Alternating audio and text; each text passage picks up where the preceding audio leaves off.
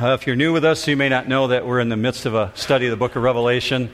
And uh, these last, last week and this week, particularly what you stepped into is a study of Satan and uh, his activity. So, welcome to New Hope.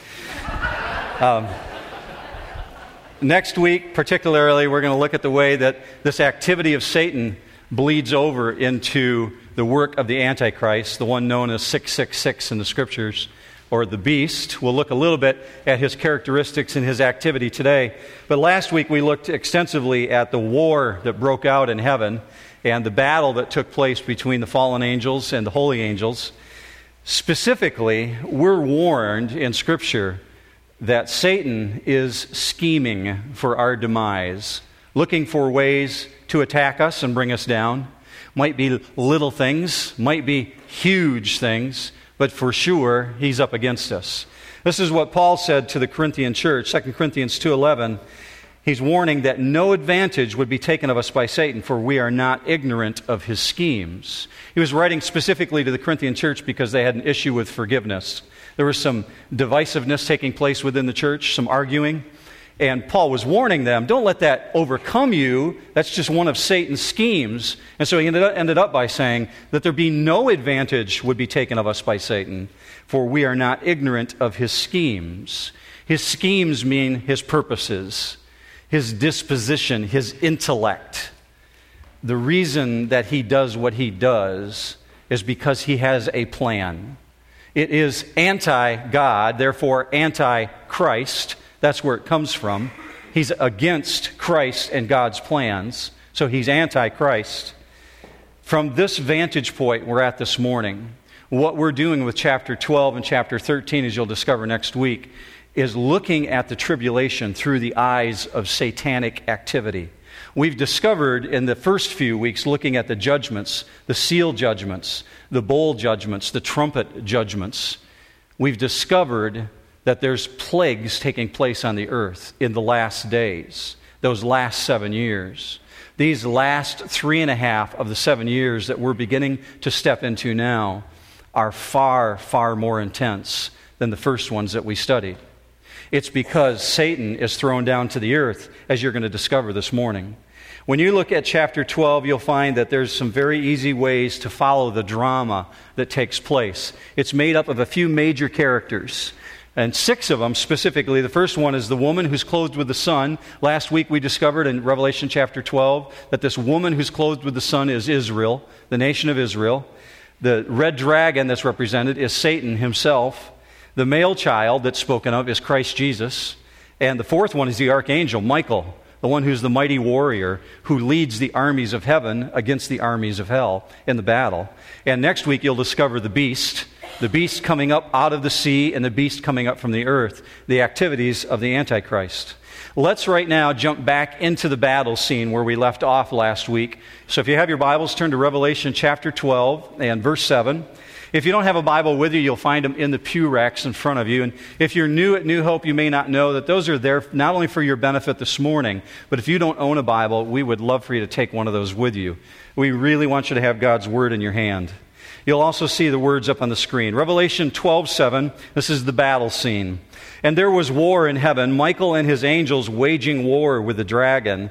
The dragon and his angels waged war, and they were not strong enough, and there was no longer a place found for them in heaven. We looked at this extensively last week, so just let me summarize it this way. The outcome of the war, the result of the battle, is that Satan is thrown to earth, and it's a forceful throw, as you'll see in just a few minutes. It wasn't a gentle, okay, get out of here.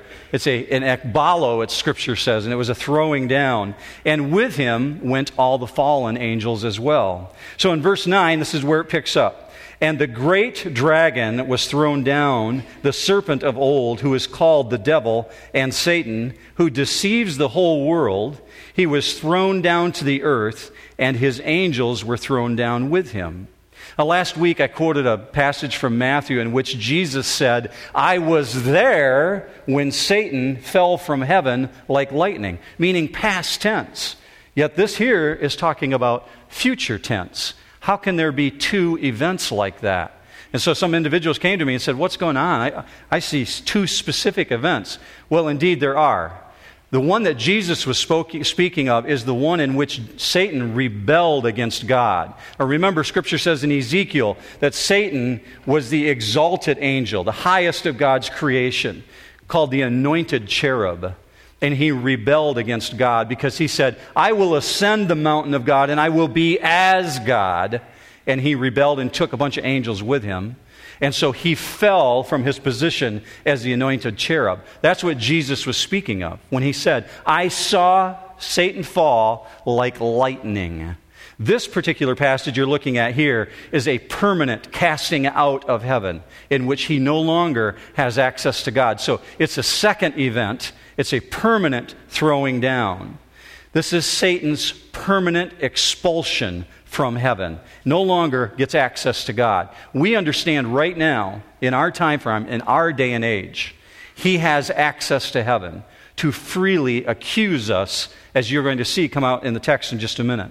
First of all, I want to show you that it says that he's the great dragon. I taught you a word a couple weeks ago. The word great is megas, huge. So John looks and he sees this megas dragon, this huge dragon, which is speaking specifically of his terrifying and horrible power.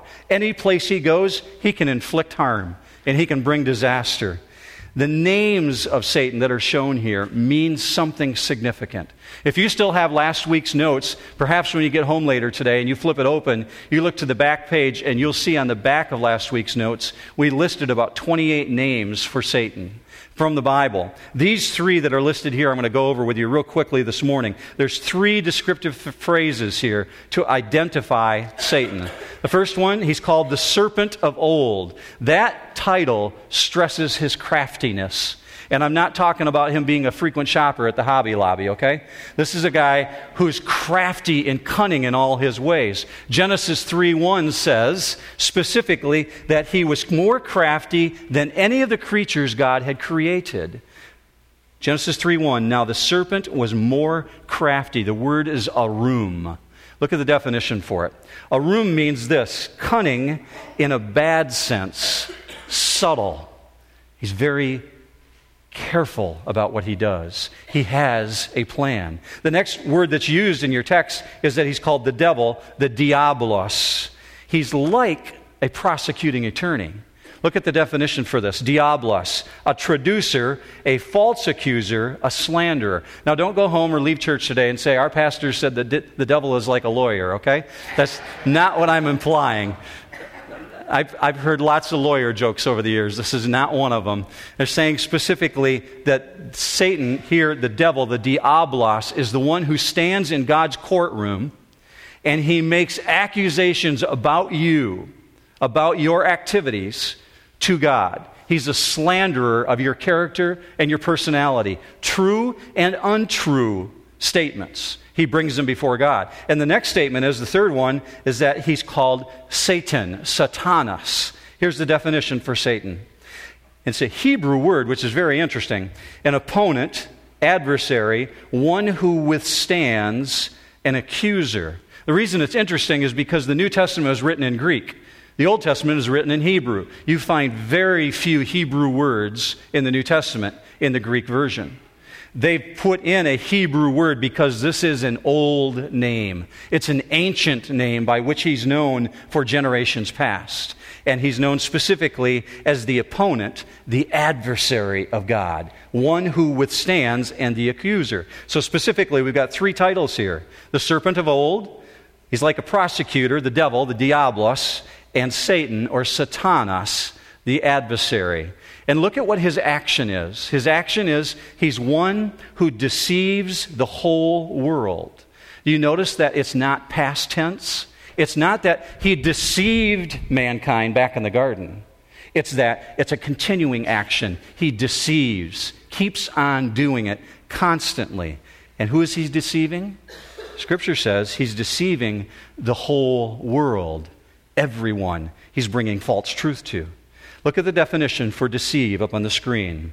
Planao, to cause to roam from safety, truth, virtue, to go astray, to seduce, wander, to mislead. Does that match the characteristics that you know of when you think of the evil one? Absolutely. That's his characteristic. That's what he wants to do. He wants to mislead. He started with the fallen angels, misleading them into believing that they could rebel against God, and now he does it with mankind.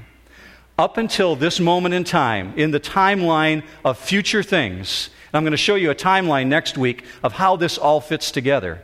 But up until this point in the timeline, Satan has had access to God. So, in future things, when we come to this verse, Satan has been accusing you before God. That is his nature. That is his characteristic. I'll show you an example of that from Scripture. Let's go back to the Old Testament. Look up on the screen with me at the book of Job, and you'll see Satan coming before God to accuse a man. Job chapter 1. Now there was a day when the sons of man came to present themselves before the Lord, and Satan also came among them. The Lord said to Satan, From where do you come? Then Satan answered the Lord and said, From roaming about on the earth and walking around on it. The Lord said to Satan, Have you considered my servant Job? At this moment, if I'm Job, I'm going, No, don't mention me. Have you considered my servant Job? For there is no one like him on the earth, a blameless and upright man, fearing God and turning away from evil. Then Satan answered the Lord. Now, watch, there's a truth and an untruth here. Does Job fear God for nothing?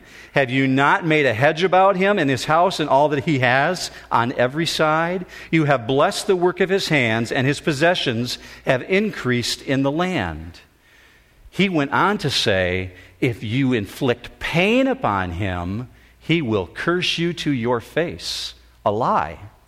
So he told a truth about Job, saying, Yeah, he lives in a gated community. His stocks are going through the roof. He's doing really well. No wonder he praises you. Cause him harm, and he'll curse you. See, the accuser, in his continual activity, that's the tense of what's going on here, it's his action. He's always bringing actions against us. So, as a result of Satan being thrown down from heaven, who can no longer accuse, John hears something specific being uttered. You see that in verse 10. Then I heard a loud voice in heaven saying, Now the salvation and the power and the kingdom of our God and the authority of his Christ have come. For the accuser of our brethren has been thrown down, he who accuses them before our God day and night. Now, you notice that the voice is not identified, but I speculate that what you're seeing here is a repeat of the voice of the martyrs from Revelation chapter 6, specifically because they say, the accuser of our brethren, which tells me that these individuals who are in heaven are aware of what's going on in earth. I have people ask me that all the time. Do people who have died and gone to heaven, are they aware of earthly activities? I believe, according to Scripture, they are aware of the things taking place on earth. Specifically, they know that Satan's been accusing these individuals, and they're aware that he's been thrown down. And so they're rejoicing because they're seeing what's happened on earth. Now, I'm not sure they're aware of every single detail, but they're certainly aware of what's going on here. Do you notice in the midst of this, they make a very interesting statement? They say, The authority of his Christ have come. Now, that one should trouble you if you're a theologian, because you will think back to Matthew chapter 28, and Jesus said, All authority on heaven and earth has been given to me, all exousia, meaning I got the power. But here it says, His power has come, meaning a future thing. If you're interested in really digging into that, I'll give you the answer on it next week when you come back, okay? I'm going to explain it to you at that time. But right now, I want you to see that he's specifically thrown down, and they're rejoicing because of this. The word is ekbalo. I told you I would explain that to you. Look at the definition for it. Ekbalo means to throw in a violent and intense way, to cast out. Now, if you're NBA basketball fans, I explained this a little bit last week. If you've ever watched somebody like Shaquille O'Neal play basketball, back before they reinforced the backboards and the glass didn't shatter, the glass shattered when somebody like Shaquille O'Neal stuffed it down, okay? That's ekbalo. It's a picking up and slamming down. That's the word that's used here. So Satan is thrown, ekbalo, to the earth. And so there's this rejoicing that takes place. Verse 11. And they overcame him because of the blood of the Lamb and because of the word of their testimony, and they did not love their life even when they faced, when faced with death. If you're going to take any particular verse in chapter 12 and circle it and say, there's a standout verse, that's it. And the reason for that specifically is because it sums up the power that you personally have to fight against the attacks of Satan. First, you have to ask yourself, who's the they? It says, and they overcame him. Well, the they is the people of the earth, the brethren. They're rejoicing because the accuser of the brethren has been thrown down. So now they're following up by saying, and they overcame him. Now, that word should be familiar to you. If you've been studying through Revelation with us over the last number of weeks, we've used that word overcame or overcomer over and over again. Remember the definition for it? Nikao. The word Nike comes from this, the definition for it, like Nike sportswear. Look at the definition Nikao, to subdue, to conquer, to overcome, to prevail, get the victory. If these guys are over, able to overcome Satan, they're able to get the victory over the evil one. I'd want to know how they can do that, wouldn't you? Look specifically at what this verse says that they did. And because of the word of their testimony, because of the blood of the Lamb, and they did not love their life.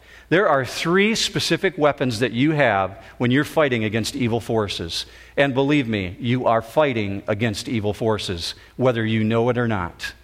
These three weapons that you have start off, first of all, with the first one. The very first weapon is the blood of the Lamb. It says specifically, the blood of the cross guarantees our forgiveness. That God has forgiven us if we belong to Jesus Christ. So it says, because of the blood of the Lamb, they overcame us, overcame him. That's why Paul wrote what he wrote in the book of Romans when he said, If God is for us, who can be against us? In other words, God overcame Satan. We're washed in the blood of Christ. And so, therefore, the accusations are invalid. In God's courtroom, there is no accusation that he can throw against you that can possibly stand, true or untrue, because God has forgiven those accusations. Look at what Paul wrote to the Romans when he said this, Romans 8:31. If God is for us, who is against us? He who did not spare his own son but delivered him over for us all, how will he not also with him freely give us all things? Who will bring a charge against God's elect? God is the one who justifies. Who is the one who condemns? Christ Jesus is he who died, yes, rather, who was raised, who is at the right hand of God, who also intercedes for us. Who will separate us, church, from the love of Christ? That's why Paul ends it with that question. Nothing can separate us from the love of Christ. He has defeated Satan. Now, there's a specific part to deploying this first weapon. You have to admit you are indeed a sinner. Those accusations are true. Yeah, what Satan's saying about me? Yeah, he's right. Well, some of them aren't. But those accusations are true. We are sinners in need of a Savior. But don't you ever stop there.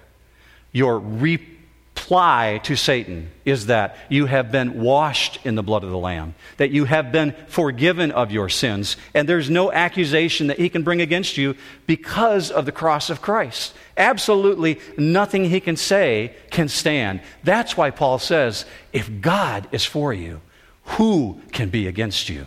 Second weapon. This would be a good time to say amen, church, all right? Second weapon is the word of your testimony. It means how you live your life and how you represent the word. Do you know that you are powerful? You step into Satan's territory when you begin talking about what God has done in your life. When you begin sharing with people what he has done, how he has done it, is a threat to the kingdom of Satan. And he would like to advance against you. But when you say, No, he has washed me in the blood of the Lamb, and this is what he has done in my life, it's a threat to Satan. So, how you live your life, how you say it, what you do is another weapon that you have. Your testimony is powerful. That's what this text says. And the third weapon that I see here is an evolution of stages. The first one applies to everyone who names the name of Christ. We can all be washed in the blood of the Lamb. Not everyone is bold enough to share their testimony, but Scripture says that we should. And the third stage is that they were willing to lay down their life. That's a mature believer. That's someone who's really stepped it up and says, I love Jesus more than I love my own life. And so I'm willing to put it all out there.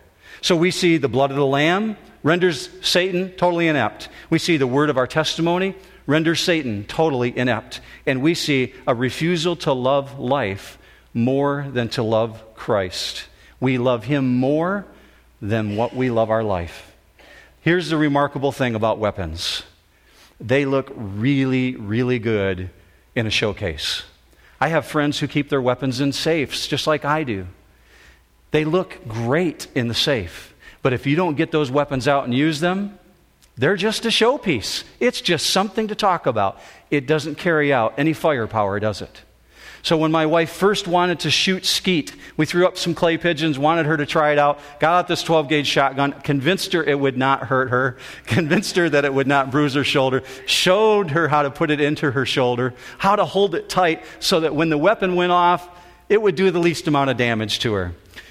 Every time she pulled the gun up, the clay pigeon would go out and she'd put the gun down and say, Are you sure it's not going to hurt me? clay pigeon falls. Throw another one up the gun. Are you sure? So finally, she shot the gun, and sure enough, it hurt her. Why? Because it's explosive power in that shell. That gun is a weapon. You have a weapon, church. You have these three weapons. Use your weapons. Pull them out of the holster and say to Satan, Back off. I've got a weapon, and my weapon is the blood of Jesus Christ. You cannot stand against me. That's what you have to use. Verse 12, for this rejoice, reason rejoice, O heavens, and you who dwell in them. Woe to the earth and the sea, because the devil has come down to you, having great wrath, knowing that he has only a short time. So, first of all, the people in heaven who are already redeemed they're in heaven in eternity. They're saying, everybody, high fives all the way around. The accuser's gone. He can't bring any more accusations against our brethren, and he never will be again. Satan has failed. But he doesn't give up very easily, does he? He finds himself on the earth. And so, John writes, Woe to the earth and the sea now, think back with me. This is week 24 in Revelation. We discovered after the writings to the churches, week 6 forward, that there were horrible things that happened on planet Earth, weren't there? Earthquakes, plagues. One third of the population of the earth wiped out, then a quarter of the population of the earth wiped out. Earthquakes continuing to tremble the surface of the earth. All of that was compounded and followed by demons being released from the abyss. Now add to it the reason that I said to you the last half of the tribulation is far worse than the first half. Satan has come down among them, and he has great wrath. You see, at this point, Satan has a very simple battle plan exterminate all the believers in God wipe them out. Because if he can wipe out all the followers of God, what he's wanted for his entire existence will occur. He has wanted to be worshiped, and all the earth will worship him once the believers are out of the way. Look with me at Revelation chapter 13 up on the screen. You'll see coming up in two weeks, you'll understand that the earth is going to turn and worship him. Revelation 13 4. They worshiped the dragon because he gave his authority to the beast, that's the Antichrist. And they worshiped the beast, saying, Who is like the beast, and who is able to wage war with him? One more verse, Revelation 13 8. All who dwell on the earth will worship him, everyone whose name has not been written from the foundation of the world in the book of the life of the Lamb who has been slain. So we see this one who's been ekbalo, thrown to the earth, finds himself with great wrath. Why? Because he knows he has only a short time. From this point forward in time, 1,260 days, three and a half years, Scripture says, to carry out his plan. You know Satan has read the book, don't you? You understand he has read Revelation just like you have. He understands what God says his future is, is the abyss, that he will be chained and thrown in. He doesn't want that for his future. So he's going to carry out his battle plan, and the battle grows very, very dark. Just like in the fourth quarter of a football game, teams really step it up when the clock winds down. They carry out their exercises so they can score. Satan does the same thing. He intensifies his activities. He desperately wants to prevent the kingdom of Christ from arriving on the earth. So, this word that I want to draw you to right now represents his wrath. I told you the word megas, great, means huge, nothing bigger, biggest measurement that they had at this time. And John writes that he has megas wrath. Look at the definition for wrath it's the word thumos. It means this passion, as if breathing hard, fierceness, indignation. When you go back and look at the artwork of the masters, look at anything from 1100 AD all the way up through about 1700 AD, in art history, you'll find that many of the ancient painters, when they depicted Satan, showed him as a dragon, and they always show him in one way with breath flowing forth from his nostrils as a dragon, letting this vapor utter out because of this word, thumos. Thumos means indignation. I hate you. That's what's going on here. He has an anger problem. I had a guy come to me after the nine o'clock service who said, It looks like this guy really needs counseling. I don't know how you could get him in a counseling office, but yeah, he has an anger issue. He hates the people of God. And he's desperate because he's been ejected from heaven and he knows that his time is short. So follow with me in verse 13. And when the dragon saw that he was thrown down to the earth, he persecuted the woman, meaning Israel, who gave birth to the male child, meaning Jesus. But the two wings of the great eagle were given to the woman so that she could fly into the wilderness to her place, where she was nourished for a time and times and half a time from the presence of the serpent. So for three and a half years, we see that God's going to care for the nation of Israel out in the wilderness, that He's going to watch over them. They've got the power of God on their side. Why? Why in the world is God always catching the backside of the Jews? Do you know they hate Jesus? They want nothing to do with him. And yet, Scripture says they're going to be protected. And you have to ask yourself, why? Because God's Word says so he promised that he would restore, protect, redeem, and save the nation. Matter of fact, Romans chapter 11, it says, Israel shall be saved. This is the way it literally says it. Paul wrote this, Romans 11 25. For I do not want you, brethren, to be uninformed of this mystery, so that you will not be wise in your own estimation, that a partial hardening has happened to Israel until the fullness of the Gentiles has come in. And so all Israel will be saved. The Jews will turn to Jesus in the last days, but it will come at an enormous expense. They will experience the fury of Satan's wrath being unleashed upon them, and he will persecute them. The Holocaust in the 1940s was horrible. One quarter of the Jewish population of the planet Earth was wiped out, exterminated. And don't think Satan wasn't behind that. In the last days, Scripture tells us that two thirds of the nation of Israel will be exterminated again. As much as the Jewish people don't want to see another Holocaust, Scripture promises that it's going to come.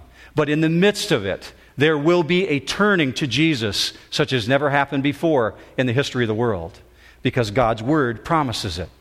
So once he's thrown out of heaven, he's going to give his full concentrated attention to persecuting the woman, going right after her with an intense hatred. And the woman is Israel. But what does God do in the midst of this? He catches them. He says he's going to bear them on the wings of an eagle. There are some theologians who say this is the United States Air Force coming to their aid. And I don't really think so. I think what you're seeing here is a metaphorical description that God is going to bear them on eagle's wings, just like he did when he delivered them from the hands of Pharaoh. Do you remember what he said to the children of Israel? Exodus chapter 19. Look what I did to Egypt, and I rescued you and brought you out. Look up on the screen, Exodus 19:4. You yourselves have seen what I did to the Egyptians and how I bore you on eagle's wings and brought you to myself. So this metaphor describes how God's going to deliver and protect and give safety to the nation of Israel. Specifically, we're told that he's going to persecute.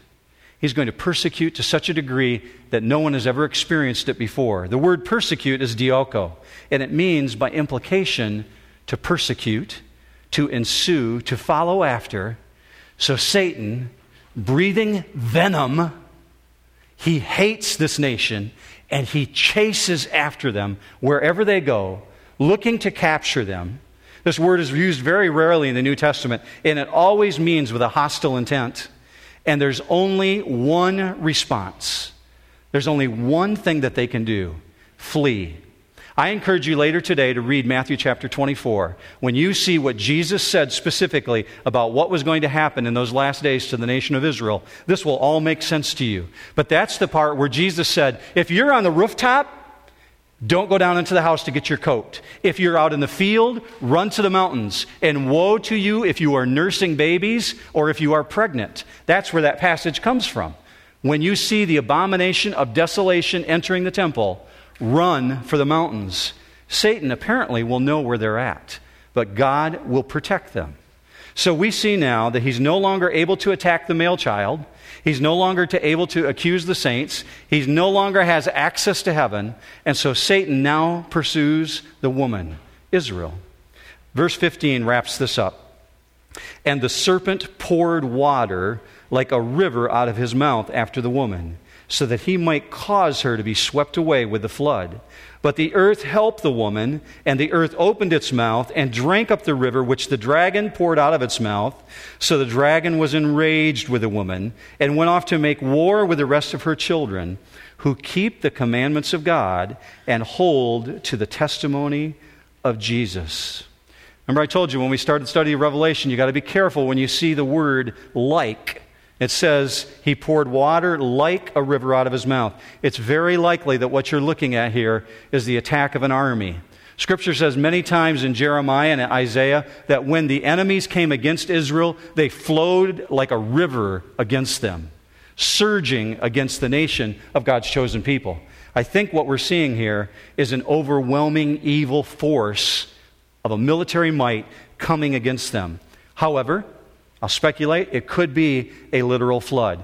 In any case, he takes us back to what God did again for Moses and the children of Israel when he says, The earth opened up its mouth and swallowed up the enemies. And the dragon became enraged with the woman and made war with the rest of her children who keep the commandments of God and hold to the testimony of Jesus. I see he's three times a loser here. First one, he failed to destroy the man child Jesus. Second one, he lost the war in heaven. Third one, he's been unable to destroy the woman Israel. And now he pursues the believers, Jew and Gentile alike. So, in the last days, in those last three and a half years, there will be no place safe. And the Antichrist, as you're going to learn next week, the one with the mark of the beast 666, will go after the believers of Jesus Christ and will begin an extermination process like the earth has never known. Regardless of all that, note the characteristic of Satan. He went off to make war with those who what? Who keep the commandments of God and who hold to Jesus. Is that you? Absolutely. If you're a follower of Jesus Christ, you keep the commandments of God, you follow after Jesus, then you better be in a position to identify the enemy. That's why I said what, you did, what I did to you last week. You have to be able to identify the enemy because he can identify you. He can pick you out. He knows who the believers are. Specifically, Scripture says in 2 Timothy 3.12, you who live a godly life in Christ Jesus, you will be persecuted. He doesn't let up. Remember this, church. The Christian life is not a playground, it is a battleground. It is a place where you encounter the enemy.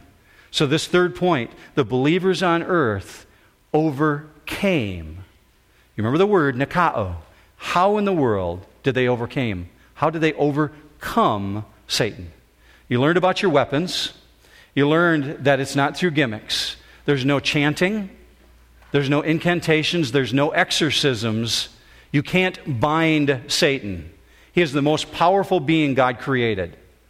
He will one day be thrown into the abyss.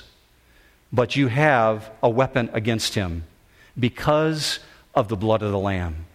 This is what 1 John 4 4 says Greater is he who is in you than he who is in the world. Do you believe that?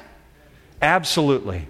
So let me take you back to Romans 8:31 and read that whole passage to you so you understand the framework in which Paul wrote this. Here's what he says. What then shall we say to these things? If God is for us, who is against us?